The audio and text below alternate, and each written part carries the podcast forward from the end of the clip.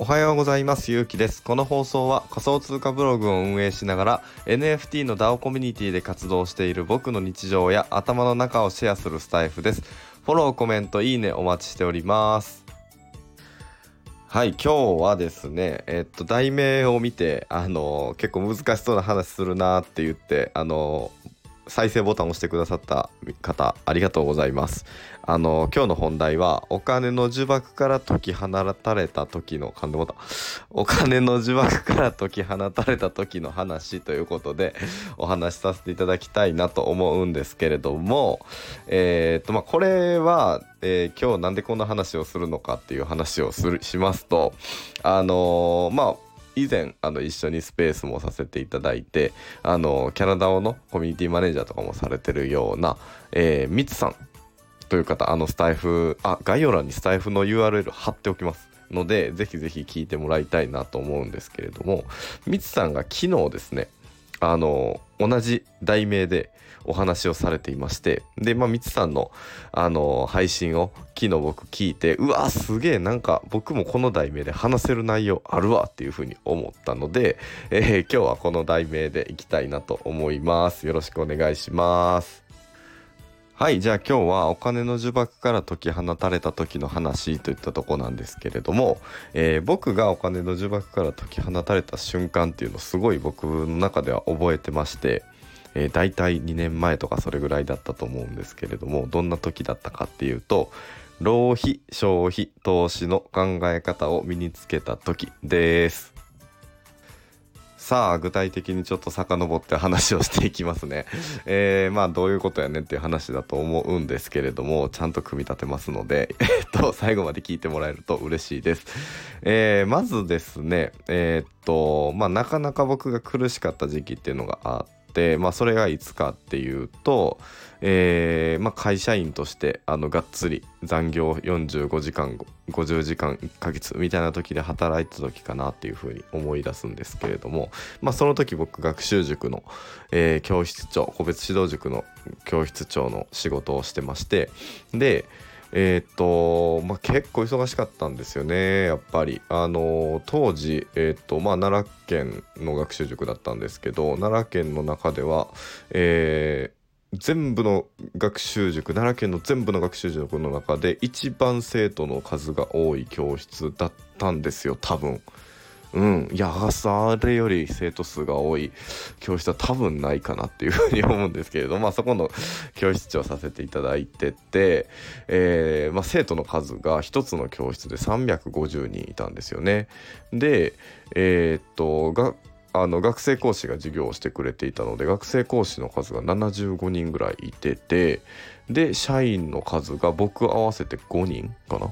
いててでその教室長みたいな形でやってたのでまあ部下が4人いてでまああの学生講師の子たちも75人いたのでその子たちをまあこう責任者として全員マネジメントしてみたいなことしながら、えっ、といろいろこうなんでしょうもういろいろですねこう休みの生徒がいたらそこの調整をしたりであったりとかまあもちろんクレームの窓口は全部僕が受けてみたいな感じで 1週間に2回菓子折り持ってあの 生徒さんの家に謝りに行ったこととか。あんまこれ言ったらあかんなほんま。まああったんですよね実際。あの本当に。やばかった時期は1週間2回。しかもそれが2週間連続とかやったんで本当に。あの百貨店のお菓子売り場なんてもうねほんと常連さんみたいな感じで行ってたんですけれども。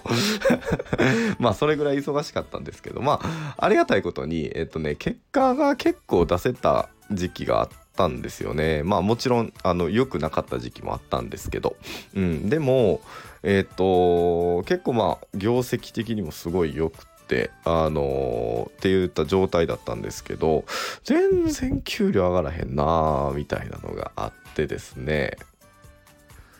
でなんかまあ結構そこですごくまあ僕自身も落ちて落ち込んだというか悩んだりとかまあ実際心療内科行ったりとかまあそういう時期があってたんですよね。でまあそこからえっとまあたまたまあの、友達があの、なんかお金の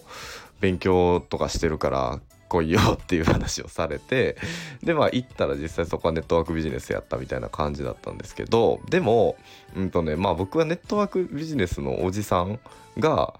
まあ実際やらなくてよかったなって、まあ、個人的には思うんですけどあのそのセミナーの内容とかまあ、まあ、うんめっちゃ悪い言い方するとこうそこのあのネットビジネスの中に、えーとまあ、勧誘するためのセミナーみたいなのは僕自身はすごくためになったなっていう内容があって、まあ、それが、えーと、浪費消費投資の考え方をしっかり身につけて、えー、できる限り若い間はその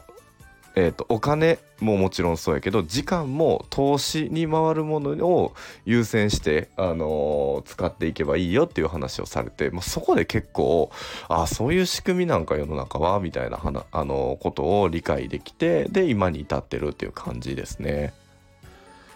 でなんかまあそのセミナーで言ってただけじゃなくて、まあ、実際金持ち父さん貧乏父さんの本だったりを読んだりとか、まあ、あとはこう両学長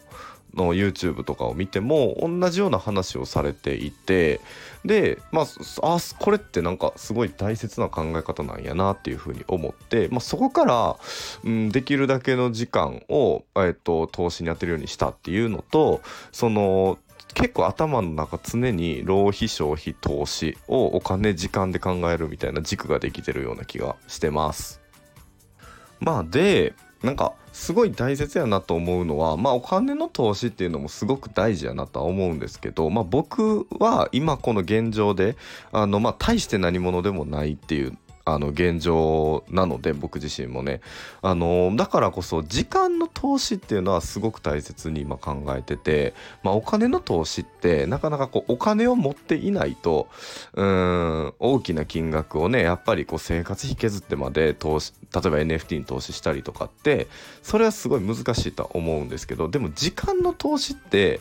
うんとなんか言い方悪いですけど貧乏人でもいくらでもできるなっていうふうに思うんですよね。でまあ僕実際実践したことって何かって言ったらまずはその残業時間っていうのをが僕にとっては浪費やなっていうふうに思ったのでそれをまずなくした。でえっ、とあとは無駄な飲み会みたいなものもなくしたりとかうーんと何でしょう。あのなんか無駄な YouTube 見る時間みたいなのも これもまあ自分にとっては浪費やなっていうふうに思ったのでなくしたりとか、まあ、たまにしますけど昼寝とかの時間も自然と、えー、けあんま意識してなかったけど削れていったみたいな形でまずは浪費を削るっていうあの今までやってた浪費を削る会社員時代のみたいなことをしてでそこに、えー、例えばまあ本を読んだりとか、えっとまあ、昨日もねあの井本さんの Voicyのプレミアム、あの課金して登録したみたいな感じなんですけどそうやって Voicyをいろいろ聞いたりとか、まあ、勉強する時間に当てたりとか、まあ、勉強するだけじゃね、あの1円も稼ぐことができないのでブログの活動してみたりとかあのツイッターやってみたりとか。で、まあ、今回あのとちさんのプロジェクトに入って頑張ってみようっていういうのでそうそういう時間をこう投資に回したって言ったところを今はすごく意識してます。なんかまあ正直お金の投資みたいなところってそ僕はそこまで詳しくないからあの何とも言えないとこなんですけどでもまああの本当にこう何者でもない人こそあの時間の投資ってできると思うしその何というかあの逆にこうすごくお金資産を持ってるような人ってそれだけ背負うものも背負ってるものも大きいはず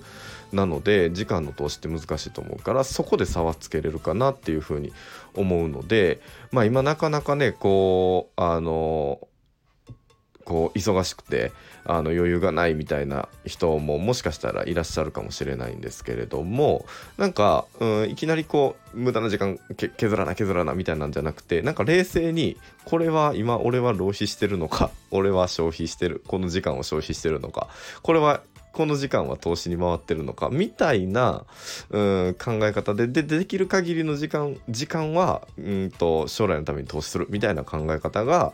できたことで僕はお金のあの呪縛みたいなものから解き放たれてすごく気持ちが楽になったかなっていうふうに思いますので、えー、なんかシェアしたいなと思ったのでシェアさせてもらいました。はいじゃあ今日の配信終わります。あ明日日曜日なのでそうですね。お休みですね。あのずっとまも心臓部が日曜日定休ということもあって僕のスタイフもお休みしますって言ってるんですけどどうしよっかな。もしかしたら 先週もそうだったんですけどもしかしたらあの日明日日曜日でお休みやけどあげてるかもしれないので、えー、皆様フォローいいねコメントよろしくお願いします。ではでは。